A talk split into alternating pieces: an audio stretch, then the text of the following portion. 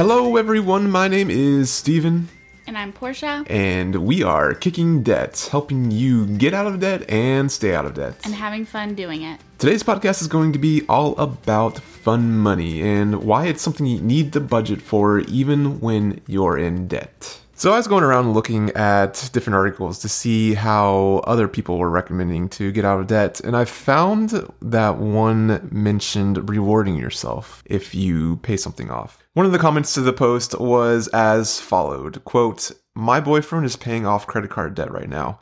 Every time his therapist insists that he needs to set aside budget for fun money every month, I want to strangle her. He doesn't get the luxury of fun money. He's in debt. He's already had his fun.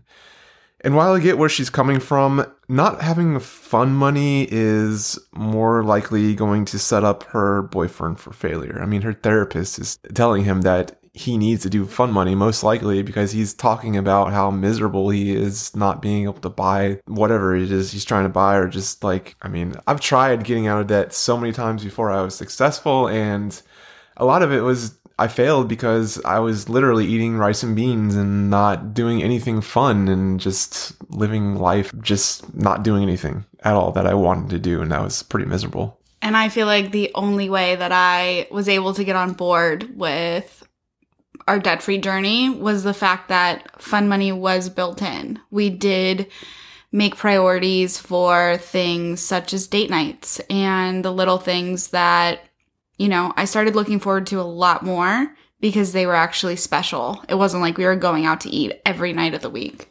Yeah. In fact, even Dave Ramsey himself started to recommend budgeting for fun money. And this definitely isn't something that he always did. Um, but the, the team eventually found that it was a necessity to, to budget for that, even when you are in debt, because it is necessary. So, why exactly is fun money necessary?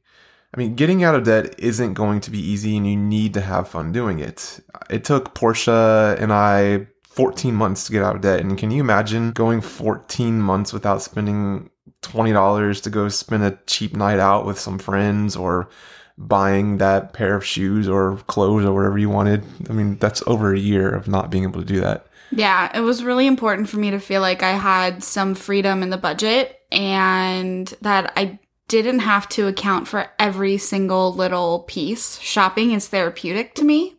So I definitely didn't go shopping as much because I had a small budget, but it gave me the ability to go to Marshalls and Home Goods and wander around. And if I found something that was a reasonable price, and I had money left in the budget for the month, I was able to buy it guilt free. And that for me was key.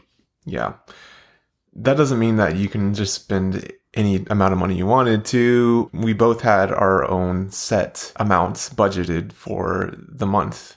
So, how much money should you budget for fun money? It all it all depends, to be honest. If you're just starting out, it may be as little as ten dollars a month, and as you move forward in your journey, you may increase that. A lot of it depends on how much debt you're in and how much income you make. Just remember that every bit you put towards fun money will push your debt payoff back a little bit. We do recommend to never go over $100 a month per adult, but I mean, you can do a lot with the $100 a month. Yeah, and we also, in our own budget, we allowed it to roll over. So if we wanted to purchase something that was above and beyond our fun money budget, we were allowed to spend $50. And then I knew that next month on the first, I would get $150. And then I could buy what I was wanting. Yeah, that was a big part of it as well. And then kids, if you have kids, we think they should get fun money too. I mean, it, that can just be part of their allowance, but maybe a quarter of whatever you're paying just so, you know, they need to be able to buy things that they want as well. And that's a really great place for you to buy things for them too. You know, how many times do you go to the store and they want Pokemon cards or they want that little toy? This is a way for you, again, to guilt free, you know, you're buckling down on a budget, but at the same time, you're still able to have the freedom to buy things for your kids and you don't have to feel guilty. Yeah, for sure. And then most importantly is to never go over your budgeted fun money. I mean, this is the case for any type of budget category, but especially true for fun money because it is fun and it's not a necessity. So if you budget yourself $100, you cannot go over that amount, period. I'm pretty sure I have at least 10 text messages in my phone from Steven where I asked, you know, can I have my fun money early? Mm-hmm. Can I go over a little bit? And he was really good about always, you know, sticking to the budget and sticking to the plan. You know, I got emotional when I had that thing in my hand that, you know, I couldn't say no to. And honestly, more often than not, I didn't end up needing it. And I have this stupid fuzzy blanket that I spent way too much money for. And the first time I wanted it, it was $70. And Steven was like, no, you can't have, you know, you can't have your fun money early. And so I stopped and I thought about it. And I went back a couple months later, I think like six months, and I saw stupid fuzzy blanket again. And I ended up having the money on my budget because I had some birthday money and I bought it and this thing is a constant reminder that I spent 70 something dollars and an entire month of fun money on it. And I wish I never had. So it definitely makes you think more clearly about the choices you're making and what you're buying. Yep. And that's a two way street too. I mean, she's kept me accountable for a few things that I wanted to buy as well. That was just like, why? Like, there's no makes no sense.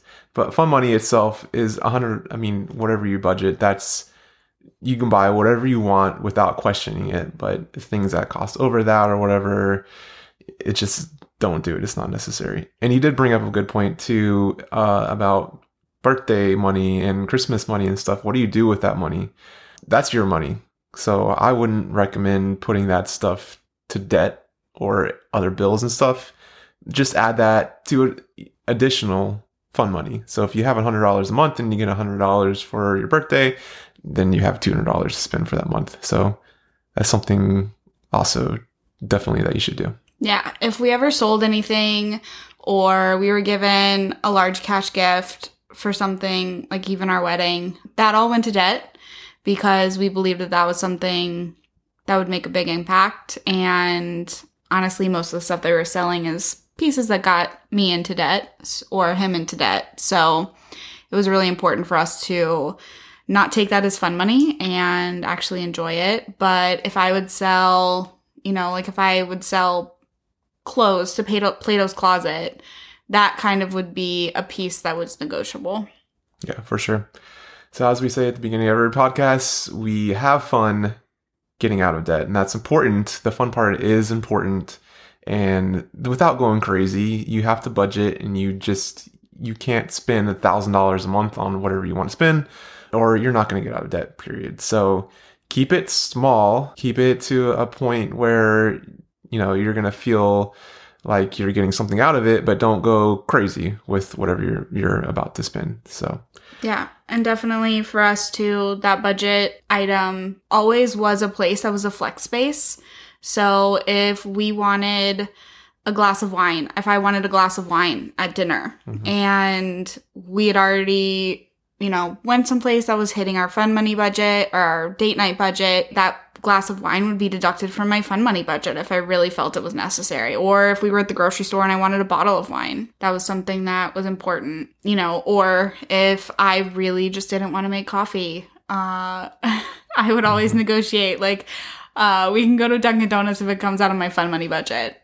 Um, so like I said, it, it was definitely a flex space and there was times where we'd go over on bills or an unexpected bill would come up and, you know, we would both decide to take a small portion of our fun money budget to cover that. Yep. Give and take for sure. But it definitely made a huge difference in having that, which is why we think it is very important to have to be successful at getting out of debt especially when you're married to a spender. Yeah. Yep, for sure. All right, that's all we have for this podcast. Hope you guys enjoyed it. Go check out kickingdebt.com. We obviously have this podcast and we have a YouTube channel as well. And uh, thanks for listening. Thanks. Bye, everybody. Bye.